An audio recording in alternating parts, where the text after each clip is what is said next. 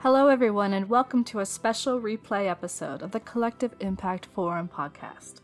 Here to share resources to support social changemakers working on cross sector collaboration. Since it's a holiday time right now for many folks in the US, and you might be like me, listening to podcasts while cooking.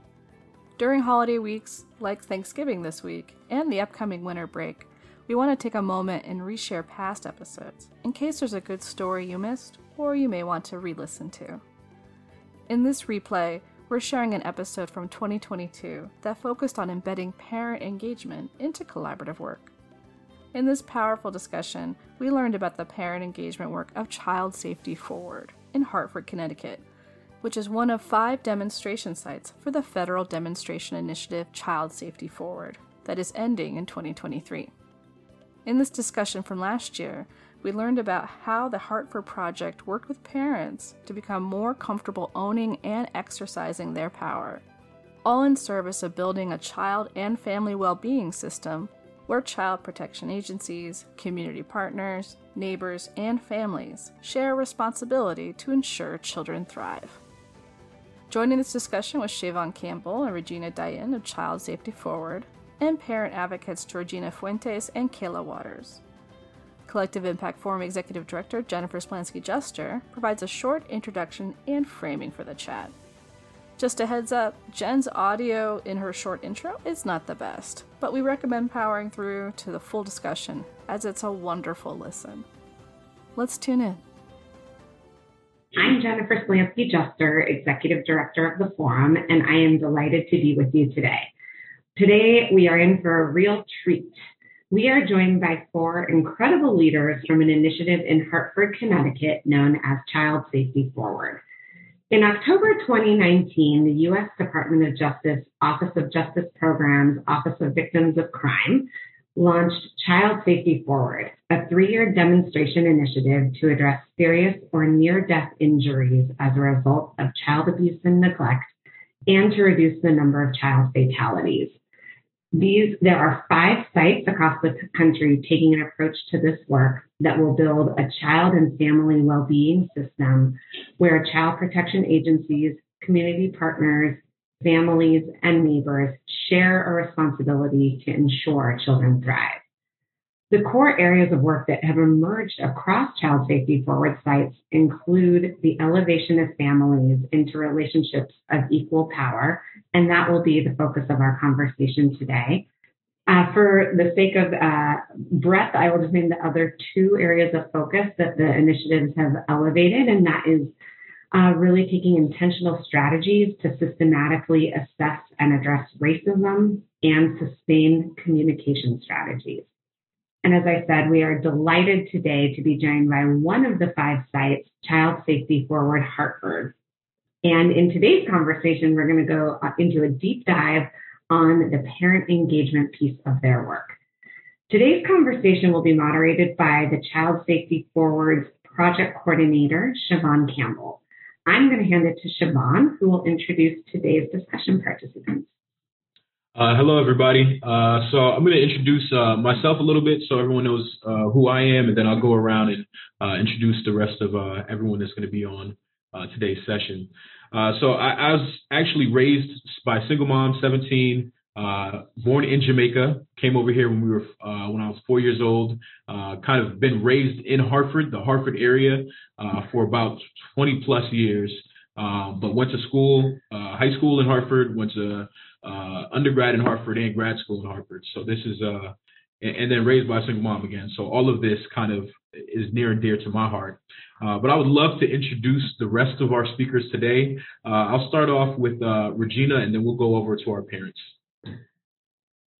Hey, hi, I'm Regina Dyton, and I am what's known as the principal investigator for this project. In other words, I guess I'm supposed to guide it. And I'll just leave it at that. awesome. Kayla? All right. Hello. I am Kayla Waters, uh, 34, born and raised in Hartford. Um, been advocating for the past, what, 20, about for the past 20 something years now. Um, I do, I not only do volunteer work for programs like this. I also do I advocate for the schools um, for budgeting, for whatever you want to call it, you know, activities, you know, having more room or needing another facility, things like that. I go over and beyond to the legislative building and I can't wait to get back in there. Um, I also work with uh, children voluntarily on the low, different ages, um, assist them pretty much with basically basic life skills. Um, the little girl that went missing on Barber Street just a few weeks ago, you know, I'm working with them, um, just seeing what I can do to help with any of the services that I can provide to them through all the community partners and activities, you know, people that I'm with. Uh, what else do I do? Oh wow, I went to Bulkeley. Hmm. In a nutshell. Oh yeah. Main reason.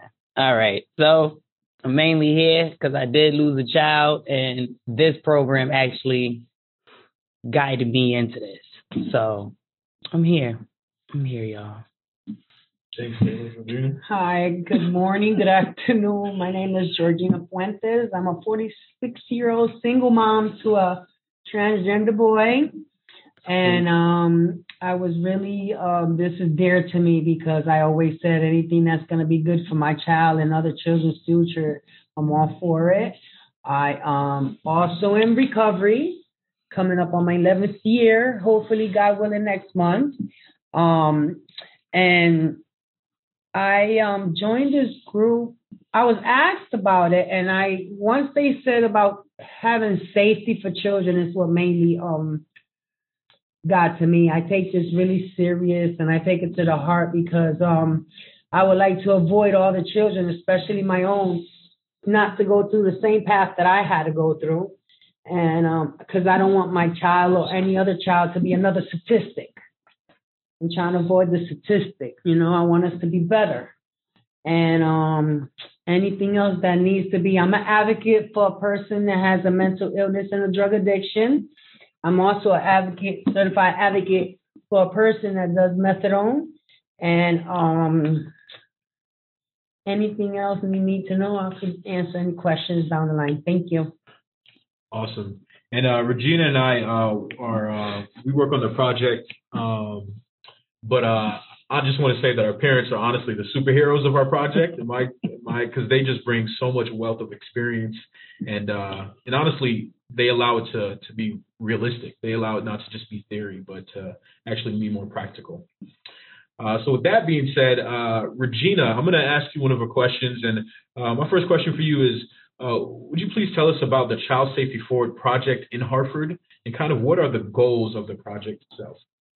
Certainly. So, focused on the area of parent engagement, in Hartford, the project has a few underlying tenets. And one is that you plan with people, never for people. Mm-hmm. The other tenet is the people closest to the problem are the people closest to the solution. So the method is really to combine community organizing with research, you know, data collection, um, and service provision and education in order to increase the power, that is the influence of parents in how other parents are educated advocated for, and motivated to make changes in their community. And those changes, we want to see those changes on both the micro and the macro level. So, yes, we want to see changes in how parents parents and respond and do things within the family. But we also want to see changes in the community level and at the institutional level. So yeah, we decided that we were not only going to look at reasons that children are unsafe because of neglect and abuse, but we also want to look at the environmental community factors from everything from you know gun violence to accidents to you know car accidents due to um, you know lack of child car safety seats um, to yeah things that may go on in the school or with the police anywhere. Thanks. And, uh, and how I guess how have we done that? How have you done that? How have we approached uh, parent engagement work uh, to kind of meet those goals? What was our process? We've engaged that through starting with asking parents um, through focus groups and just listening at meetings. First, we started with focus groups, asking them, you know, what their issues are, what do they see as barriers to child safety? And that's where the project started, based upon the things that they told us. And the main thing they told us was that parents aren't even exposed to the education and resources that are available for the most part until someone suspects that they've neglected or abused their child. Then we find, um, you know, child protective services stepping forth and saying, you must go to this class to learn how to do so and so. And a group of parents said, why don't we proactively have education available to us on these range of topics that things that could make our children safer or less safe before someone suspects that we've done something wrong. That's been the main method. Based upon that, parents came up with a list of about a dozen topics they wanted to learn about. And Chavon and I worked with the parents to bring in educators, speakers, resources, printed material on those topics. Parents are learning them. As they're learning them, they're sharing actively with people in their community. And we are working on putting together an educational training guide so that we will train trainers, all of whom will be parents, to train their peers in the community. Thank you, and, I, and I, I love that. And I heard you mention that uh, you said we we kind of started with focus groups, and then I guess where else do the parents come from if they're not coming from focus groups? How, how else did we kind of form? Oh, okay. Uh, really, it's spreading the word and based on on relationships. So we've had a good relationship with an organization called Hartford Parent University, for instance, and uh, Hartford Parent University is just that parents uh, who have children in Hartford Public Schools. Uh, they've referred and sent a number of, of people to us. Some people came from uh, St. Francis Hospital, where the program is housed, from their OBGYN unit. Uh, their social workers referred some people, and then after that, it was word of mouth. Thank you. And, how does this connect with like, uh, or how does this connect with and inform uh, other working groups and stakeholders involved in Child Safety Forward? Ah, this is great. I think one of the goals, I guess what I didn't mention, is to have parents inform state agencies and providers of what supports, actions, and so forth they need from them in order to help. And I don't mean this in a rude way, but it relates to like the data work group, uh, the physicians, you know, the pediatricians, the uh, data people from child protection and so forth. A big point is this is to have them truly behave as public servants. Mm-hmm. They're often seen as authorities over parents.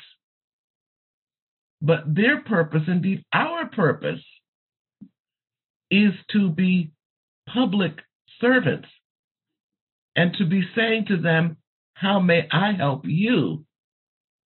rather than dictating, This is what you should do. So I know that's a very different and sometimes difficult approach.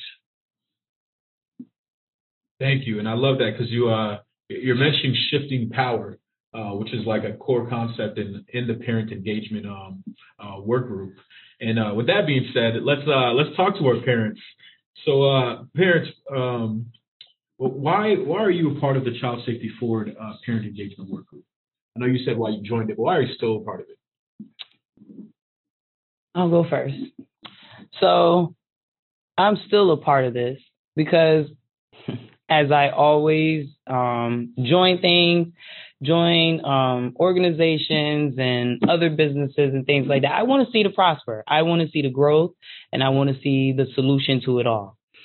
Um, and when it comes down to these kids, our kids, you know what I'm saying? I would like for them to know that they have a voice, for them to know that they do have the power and that they can change just about every and anything as long as you keep the faith and you keep the positivity and yeah. Yeah that's why i'm still here. I enjoy the group. I don't have a problem. I love the group. What about you georgina? What is your experience? What's the experience well um i was asked about to join the group by my son's um clinician and um the reason why i'm still here is because i've learned i'm still learning quite a few things that I didn't know before. And I also could share my experience, strength, and hope that I've been in in life. And um, I'm very passionate and um, I'm very emotional when it comes down to helping our children. You know, not just my child, but his friends and the people in the, in my community, my neighbors' children. I, you know, it's like they say back in the day when I was growing up, it takes a village to raise a child, and mm-hmm. I stand really, really hard for that. You know, mm-hmm. I would like to see, and I would like to continue helping the next, you know, because the children, our children, is and will be our future, and if we can help them now, it can help them down the line so they can understand, like, like Kayla said, that they got a voice.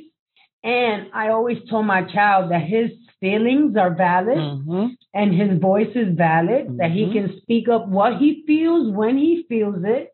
And as long as it's honest and respectful, that he can go ahead and speak it. And then, you know, he can share what I teach him, he shares with his friends. And that's another reason why I enjoy the group and I'm still here because I noticed that when I tell my child about something safety and something positive and good, and he has a friend that's struggling, he comes and he asks me for advice on what to do or what to say to his friend. Mm-hmm. And it seems that I'm proud of my kid, you know, because when I was growing up, I didn't have that. I didn't have a, a, a positive and safe net, you know? So, me being able to do this for my child and other children in this world, it, I would like to benefit from it, you know, and I would like to like I before I leave this world, I want to be known for change. It's all about change. Awesome, and I love that. I, I will say, uh, Kayla and Georgina are probably two of our most passionate parents, uh, and I love it. We're, we're going to talk about that a little bit because um, I, I want to. I didn't know. I want to uh, go back if I could just a second. Oh, please.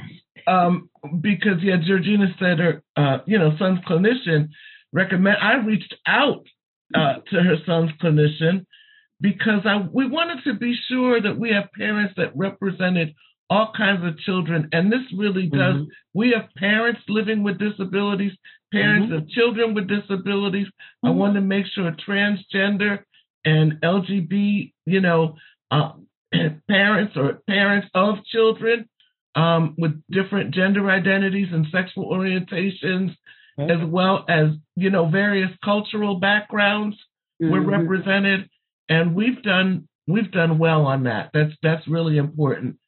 And in the other parts of the project, like on the data collection, you know, we were very uh, purposeful in making sure mm-hmm. we talk to people from marginalized communities.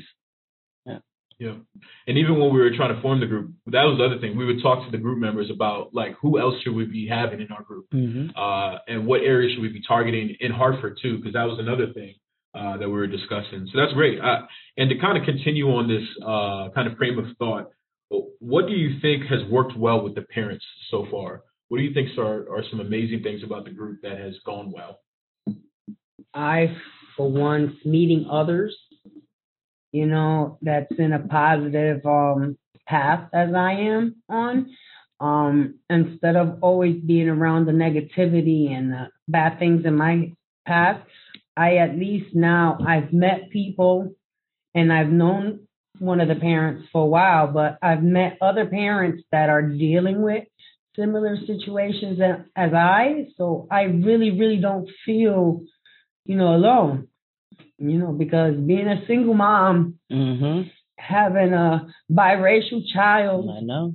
that's struggling with his own identity, and um, sometimes it's scary, Mhm. it's lonely, Yes. and um, that's why I'm so passionate. Breathe it out. You know, I'm a very sensitive and emotional person. Mm-hmm. And when it comes down to children, since I didn't have that positive handout, I want to make sure that I I break that cycle. Thank you, Georgina. Oh snap! Is my Georgina giving all heartfelt stories and stuff. I gotta, I, I gotta try my best to top this stuff. Just okay. Um, so for this group, we have had our ups and downs, but within our ups and downs, we all agree on the same thing, which is to push this movement forward, not just for ourselves, but for other families and for our kids. Um, I can literally say that meeting all these different people, I've either seen them one on TV, and I'm like, one day I'm gonna meet them. Today is the day. so coming to this program, that's it was a really enlightening um conversations, and I I just love every parent on the scene, you know, and that's willing to do what we do. I think some of the successes, I want to add some successes to that, is parents sharing information, Mm-hmm. really actively sharing information. So, you know, for instance, one member uh, met a, another group of parents at the library, began talking to them, Mm-hmm. and regularly meets with them to share what we're meeting. So we're even though we're not to that point yet in our work plan, Mm-hmm. parents have taken it upon themselves to all do this. And also some of the things we've learned, I think have such great value to, Mhm. to the field. And so, for instance, some of them um, around cultural stuff, one of our members um, who was born in Jamaica was telling us that the medical professionals where she's from instruct them to lay a baby on its side, you know, or um, Mhm. I think on its side. And so, I mean, that's one thing we we didn't know. When I say we, I don't mean just those of us in St. Francis. Yeah. Mhm. That this is important learning. That now you're asking someone basically to not believe what the professionals in their country of origin told them, to throw that away and, you know, then believe people who are essentially strangers, Americans who are other. Yeah. So that's something to be, you know, to be dealt with. I've always thought you can't start trying to teach people what to do or instruct them in any way or influence them until you already know what they believe, Mhm. what they feel. Yes. And so, I mean, that's just one example, but we've learned a lot. And I think that's a, a huge success in terms of learning people's perceptions, beliefs, and Mhm. hearing about their how they experience things. Ah, the other I will mention is that they get conflicting advice within hospital staff Mhm. uh, that lactation uh, guides, teachers, or whatever say it's fine to sleep with your baby. Within the same hospitals, people have said one department said sleep with your baby, it's good, and then Mhm. another department said don't. Mhm. Yeah, and, um, and that's great. I think there's so many lessons learned. I, I'd love to talk a little bit more about it. Um, so one of the one of the purposes of the parent engagement work group too was to create an educational guide Mm-hmm. and to have different experts in, in the field. Regina mentioned this earlier from from multiple different topics, uh, like sexual abuse, um, like mental health. I think those are the two ones that stand out to me the most. Mhm. Um, because I feel like whenever we brought that up, it was not only a time for education and questions, but also a time for healing too. Mhm. I think one of the things that we heard consistently was, I didn't know we had that. Like I didn't know we Mhm. had this resource. Can, can you guys talk about a little bit about that? um, see, me being a sexual assaulted victim, well, survivor. I don't consider myself a victim anymore, no matter how many flashbacks I get. But I'm a survivor. But um, some of the things I've I've learned throughout the years, and then knowing what's been taught in this group was like, wow, how other cultural beliefs is not so different Mhm. the way some people make it seem. Mhm. You know, um, how it's uncomfortable, but it's okay to talk about it because that person is not going to be alone. And if we need advice or any suggestions, we get it from each other. You know, and I noticed that um, having professionals come in and teach us different tactic or different information helps us out with the healing process as well. Awesome. I done got lost. My bad.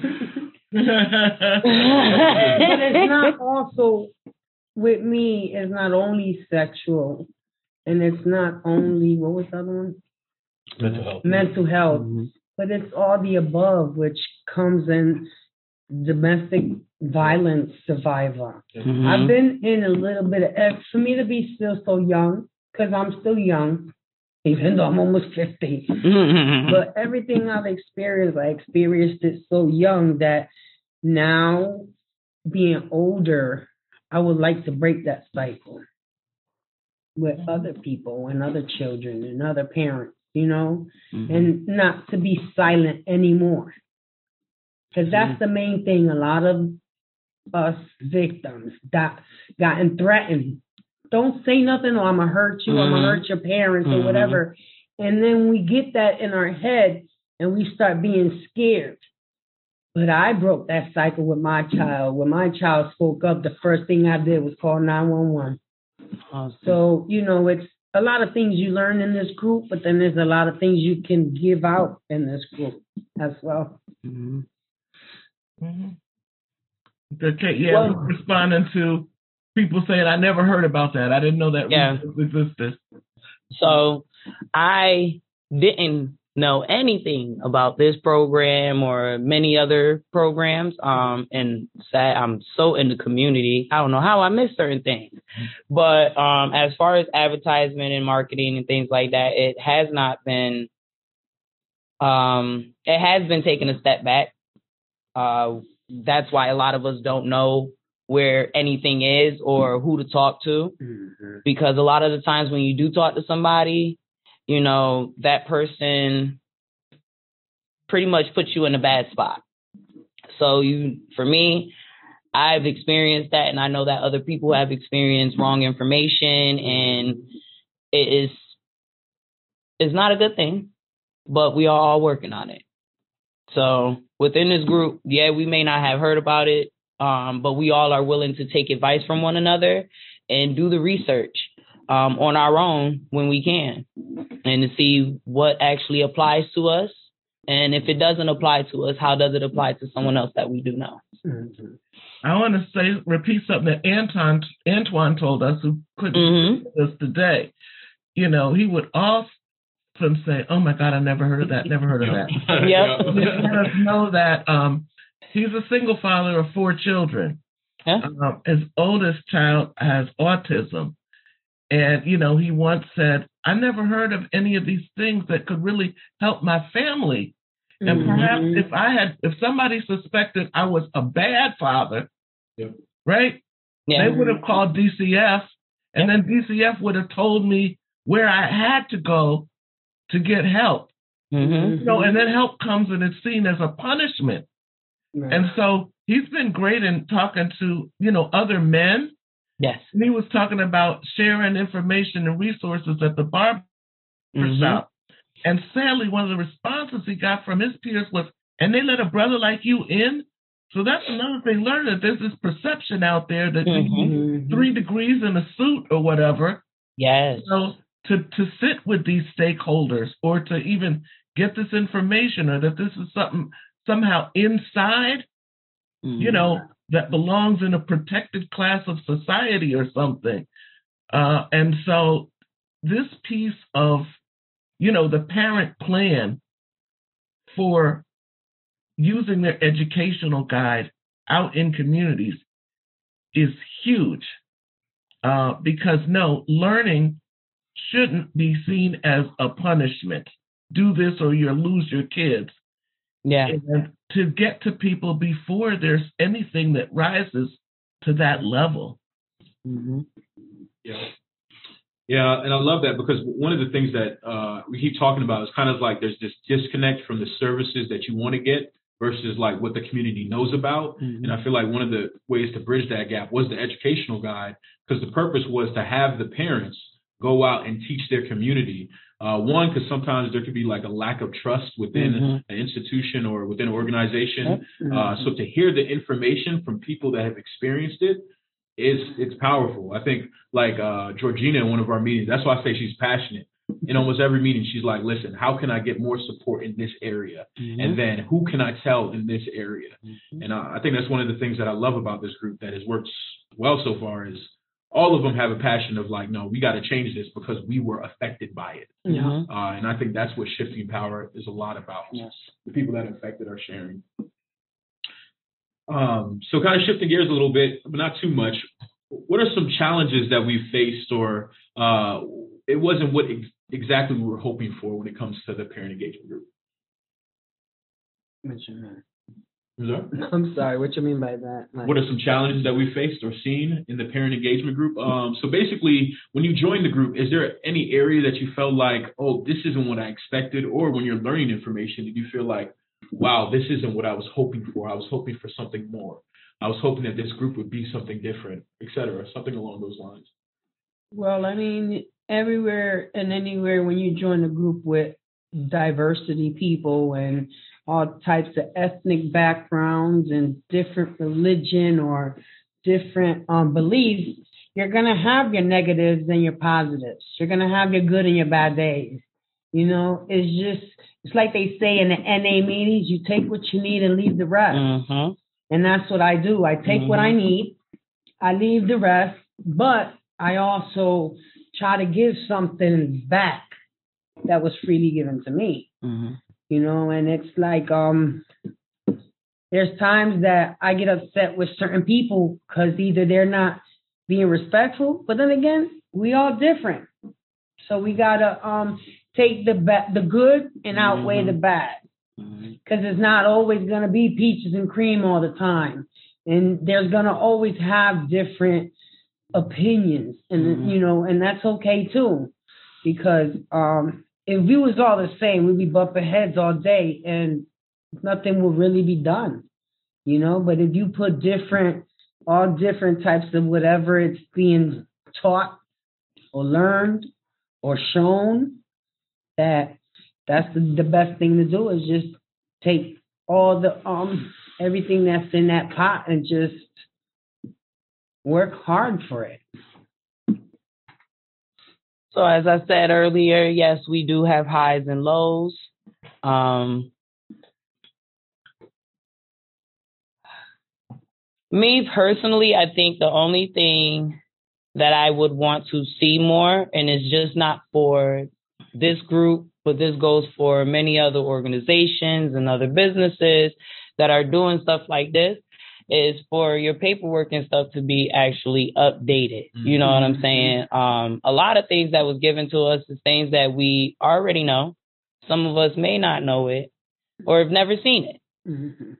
So with that, I just want information to be updated. And as far as, you know, I want to say doctors, nurses, and all that, you know, as far as, you know, having kids and things like that. Yeah, they got to do better and get back into gear with that. Um, with more pamphlet, pamphlets and then coming out to showing parents um, pretty much what they need to do or, you know, try to help them to the best of their ability. But just like I said, as far as paperwork, it's always outdated. It's always information left behind, which leads us to squirming around, looking and, you know, doing things at last minute. So I guess that that's my only issue. Other than that, I enjoy it. yeah, that's true. We need more we need more like not just statistics, mm-hmm. but actual more numbers. Yeah. You know, so like that we can really attack where we need to attack the most mm-hmm. to work our way down the line and whatever else needs to be worked on. But it's true, we do need our paperwork to be a little bit more updated. That's a really relevant challenge. And parents brought that forth early too in terms of being able to access data mm-hmm. that is collected on their communities about their communities. Uh, mm-hmm. That's another thing. Well, I never heard of that. I never knew there was such an office as the Office of the Child Advocate or a fatality review board, you know, and why do people sit in meetings and talk about us and never talk to us? Mm-hmm. And uh, that challenge, what we've seen is we've, you know, started to look at data from these places um, reflects some of the systems issues. So, you know, for instance, there are reasons, and, and many times good reasons, why certain data isn't so easily and publicly available, even mm. though it's paid for with public dollars. So that's one thing where people ask, well, let's see this. I don't know if I can show you that. And, yeah. you know, yeah. the other thing is in terms of things being updated, parents have learned it's still a challenge. Things aren't updated just because somebody didn't update them. There's mm-hmm. not the staff, the money, the yeah. resources to keep them updated. Right. Um, and, you know, but I, think the challenges have been leading us to great possibilities as mm-hmm. we plan for the future and our collaboration with um, research agencies that are focused on community based research, participatory research. So it's helped to guide where we're going to go. The other challenge I saw was COVID and technology. Oh, yes. COVID's made it by Zoom, right? Now, we didn't have money in our budget to um, have parents get rent, loan, tablets, or whatever. Right. So then you've got people on their phones with various levels of phones, various levels of service, connectability, you know, people being really cooperative, two or three in one room, you know, on mm-hmm. one laptop that might be halfway working. But mm-hmm. that has been, that's definitely been um, a challenge for us. And the third challenge that I mentioned that's always on my mind is how do you get people who have thought of themselves as, to tell the truth, superior. I'm not saying they're bad people. Mm-hmm. We've been all been socialized to be like the more degrees you have, the better. Mm-hmm. The more standard English you speak, the better. You know, the greater your title within your agency, the better you are. So, how do people who've been socialized to think that they are the smartest and the best to know that they need to be students mm-hmm. of parents with lived experience in order to have it really work? That they need to step into the parents' world, into that classroom, mm-hmm. rather than say, come into our dominant culture. Right. So that's a challenge that I think we'll have for a while, but it's a really exciting challenge. Yes because I always said that if I would like to help someone, is because I've been in their shoes mm-hmm. and they will understand yeah, yeah. and relate to me a little bit better than a person that's learning it from a book. Because mm-hmm. not all books got all that information. You have to walk a mile in people's shoes to really understand, respect, know what they're going through, what they went through, and what they're not wanting to see again. And that'll help. And that's where we come in as parents, you know, that we need, it's like I always tell my child, if I want him to respect and listen to me, I need to learn how to listen and respect him because he's not going to stay a child forever. And I already molded him as a child and a toddler. So now he's at an age where I tell him he can, he has to learn how to make his own decisions. Mm-hmm. You know, so, and once my child is all grown up and he's doing his own thing, I want to help them, my, like again, my neighbors, mm-hmm. my community, because mm-hmm. there's children that are younger than him that's going to need someone else mm-hmm. to help. And I think one of our how to's on trying to, you know, get um, people to listen to parents has been to have them present at our stakeholder meetings mm-hmm. to um, collect information from them, you know, put it in writing and forward it to people that parents said these are their priorities, these are the mm-hmm. issues, you know, and mm-hmm. share some of the learning. Um, you know, that parents have said, okay, yeah, people give us these pamphlets right after we've had babies about safe and unsafe sleep. But guess what? I already have three other kids at home. I don't have time to read no pamphlet. Mm-hmm. Somebody to talk to me you know, mm-hmm. or how do you send someone out in the community after when I'm home with the baby mm-hmm. to talk to me as I'm doing the things that I'm doing? So, uh, sharing parent truth with providers and administrators um, is is a good start. We still have you know a lot of work to do on that, just because of our culture mm-hmm. and the hierarchies. Mm-hmm. But yeah, yeah, there, there was two things that came to mind as all of you were speaking. I think one of the lessons learned or one of the challenges that we had at first was when we first looked at our job description for the parent engagement group, and we realized that language was a barrier. So uh, yeah. uh, I don't think mm-hmm. I don't remember if Georgina was here, but uh, for for Kayla and Regina, what, what, was that like? Can you talk a little bit about that? I loved it because first of all, I wrote the, the job description for the parent engagement group, and I wrote it with the Department of Justice in mind. I wrote it um, as a grant writer of a federal grant. And, you know, like many of us, I live in those two worlds and code switch all the time. And so it was very academic. and I kind of looked at it, and, you know, I haven't always been um, graduate degree Regina. You know, I started as front porch Regina. I looked at it as front porch Regina. I said, this don't make no sense. so I put it before the parent group and they totally rewrote it. And guess what? It makes more sense. That's the kind of thing I'm talking about. Like, uh, and I don't know how it would be taken if, say, the chief pediatrician or somebody from the medical examiner's office had the parents rewrite their stuff. now this is better, but I think that's that's nirvana when we get to where everybody, you know, on a stakeholder group. Yeah. But at least be open to the people who need to use it, yep. mm-hmm. creating it or editing it for us. Yeah. Yeah. Yeah, I love that meeting. The parents were like, what does this mean? Like, yeah. why are we using this word? Just say that. Uh, that's one of my favorite things. Oh, uh, there's one parent that was like, if you're trying to say that, why don't you just say it? And right. I was like, that's the disconnect because it just feels like we're not speaking in uh, the same language. Um, the other thing I want to talk about was uh, Regina. Um, I know you you mentioned at one point like seeing the parents grow within the stakeholders meeting and speaking up more and watching their power raise. And I want to talk to Regina about that, and I want to give it to the parents because I know that was also something that uh, that helps meaningful parent engagement. That was so much fun when we when parents first started, this was before Chavon was there, before all three of you were there. We first started with parents making reports at the stakeholder meeting. They were kind of reading a paper, kind of looking down. The voice was quiet, kind of afraid.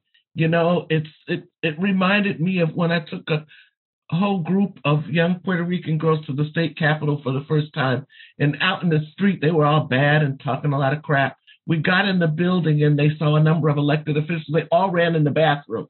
and I went to get them and they go, no, but there's all those white people out there. They go, you know, and they were scared. That's kind of our parent group started out. But the more that they met amongst themselves, the more they learned, the more they talked, the more confidence that group grew into a group that just about took over the last stakeholder. okay? Stood up, asked questions, well, why about this? How about that? And then after the meeting said, which I thought was a great sign, wait a minute, who put that agenda together? Why aren't we putting together an agenda for the stakeholders meeting? Where's our contribution to what needs to be on the agenda? And that's where it needed to go. That was a moment of victory for me. Those were questions I never asked. I said, okay, now y'all have been to a number of stakeholders meetings. Mm-hmm. But this is the first time this came up, and I'm glad. So welcome. You will be, you know, contributing to the agenda for all future meetings. Yeah. So, so I, I, guess for the parents, what do you feel like helps you to embrace the power that you have? Um, if does that make sense? What what may, helps you feel like, oh, I can speak up more, I can say more, I should say more. What what helps you feel like? What helps you to own your power?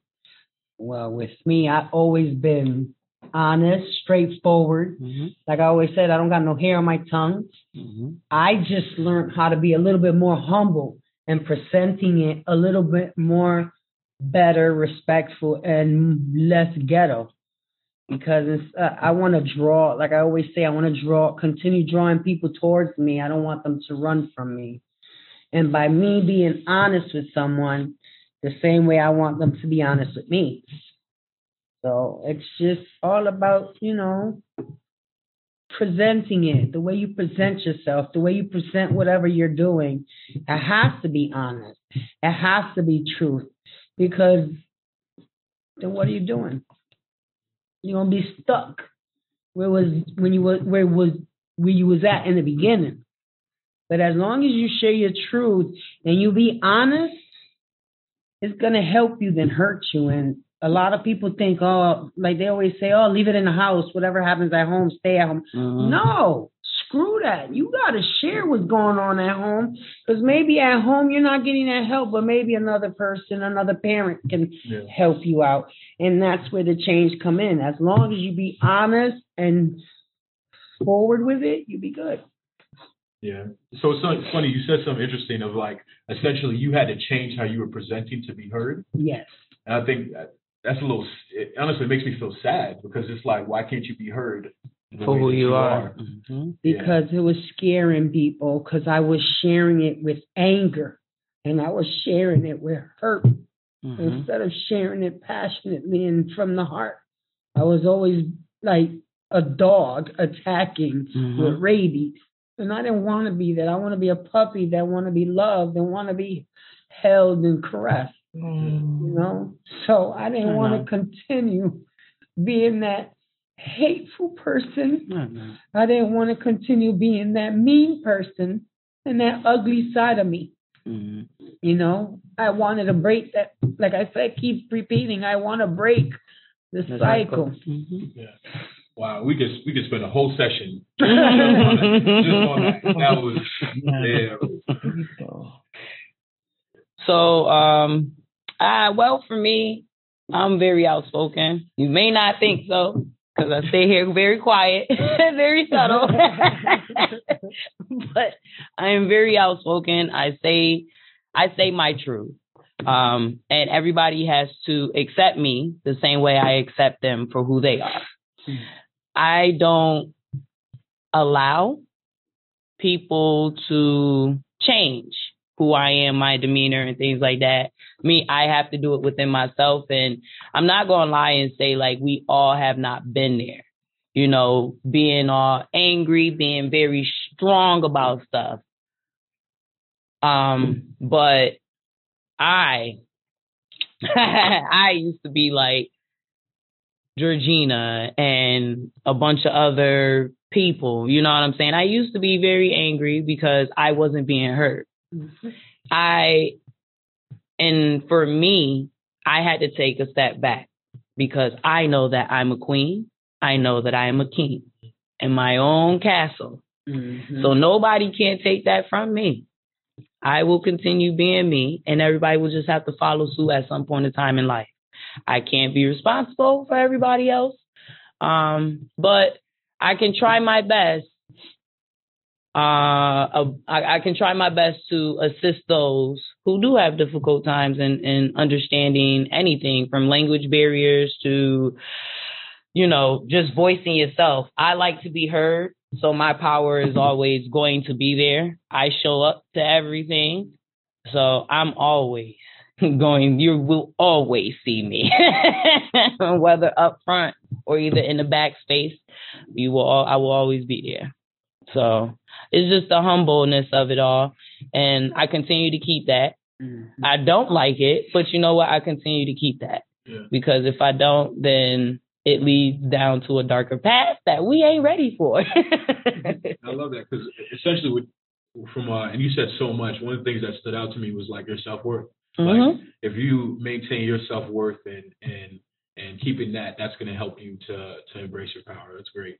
Um, I want to ask uh, another question. So, uh, if we're wildly successful, right? Mm-hmm. If if this is exactly what we want to do, what, what what is what is it going to look like in five years? What's going to be different in five years because of this parent engagement? Well, one with uh with all us parents, let's say this: we will be facilitators. We will be the number one on the scene. We will be, you know, doing focus groups you know, us holding our own things, um, you know, from focus groups to parent groups to any group, we will be able to do that and we will be able to school others on it and hopefully that will make them join and connect um, as well as kids. They will be jumping on board to do the same thing. Um, I don't, let's see, again, surveys, you know, going out into the community, doing those things, asking those type of questions. Try, oh, I can't wait for it to be so big.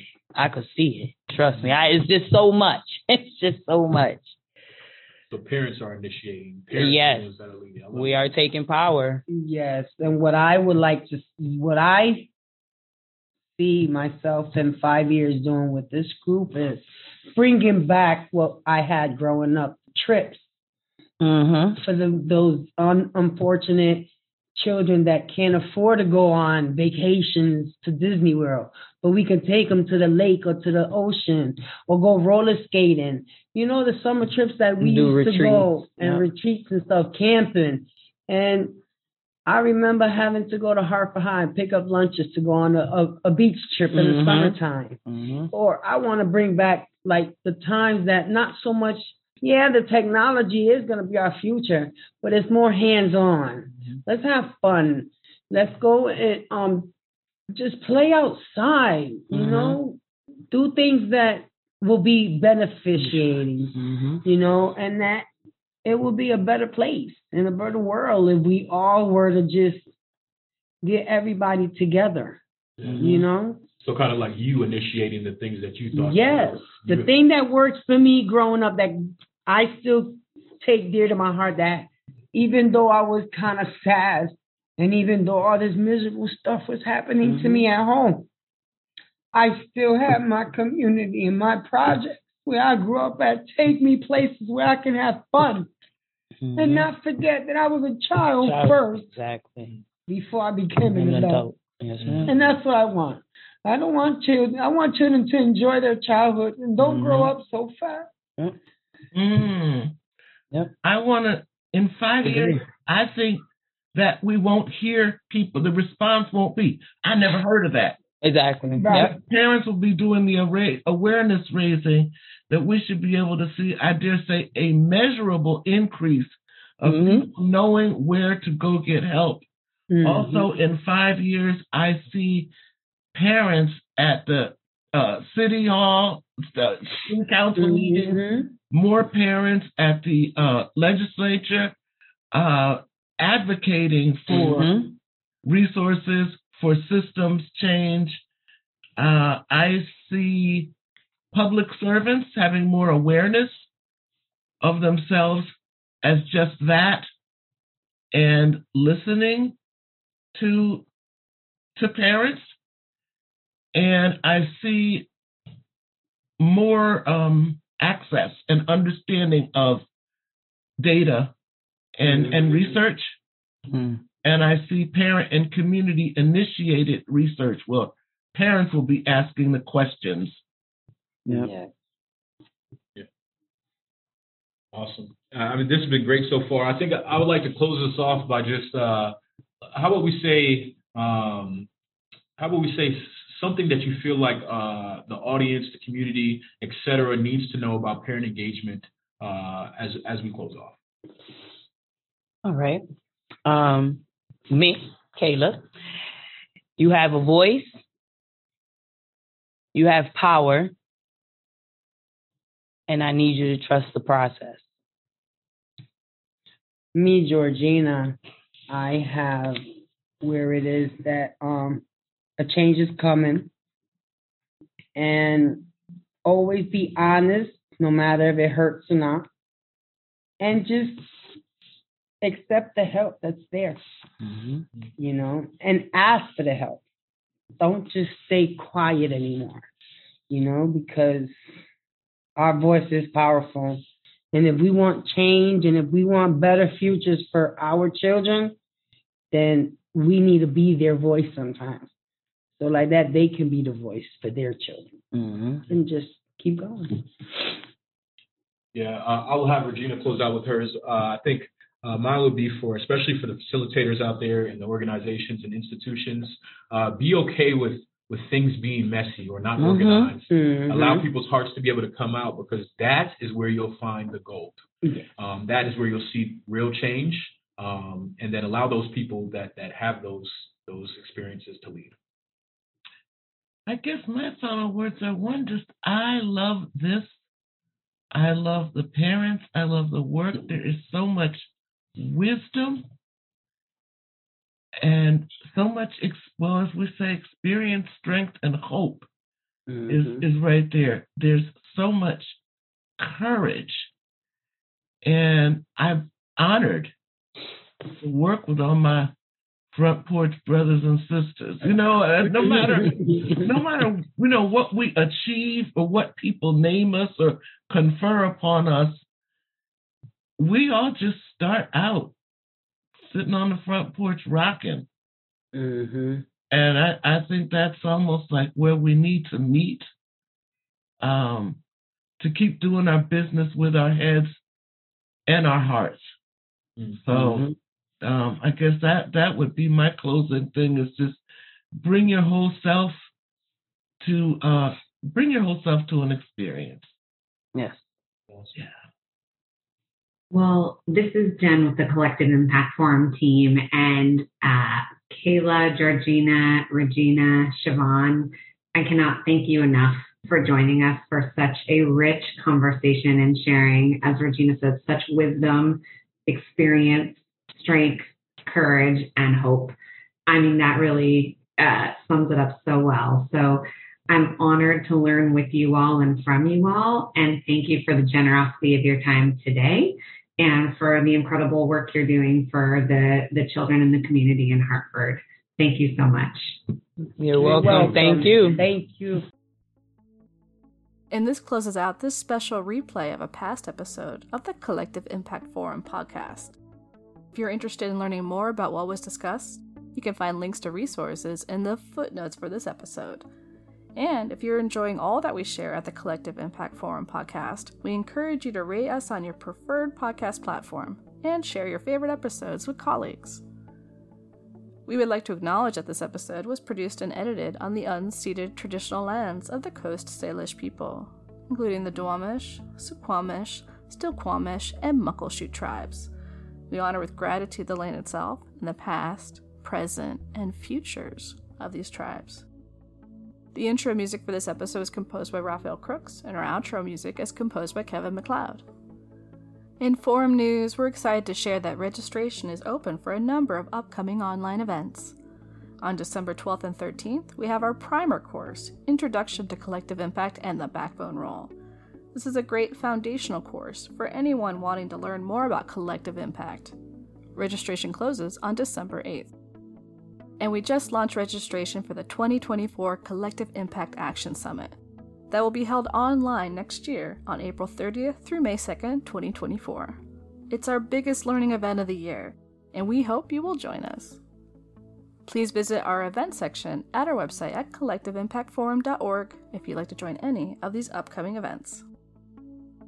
This is Tracy Timmons Gray, Associate Director here at the Collective Impact Forum and your podcast producer. I want to say thank you so much for listening, and we look forward to connecting with you more in our next episode. Until next time, let's keep working towards collective impact.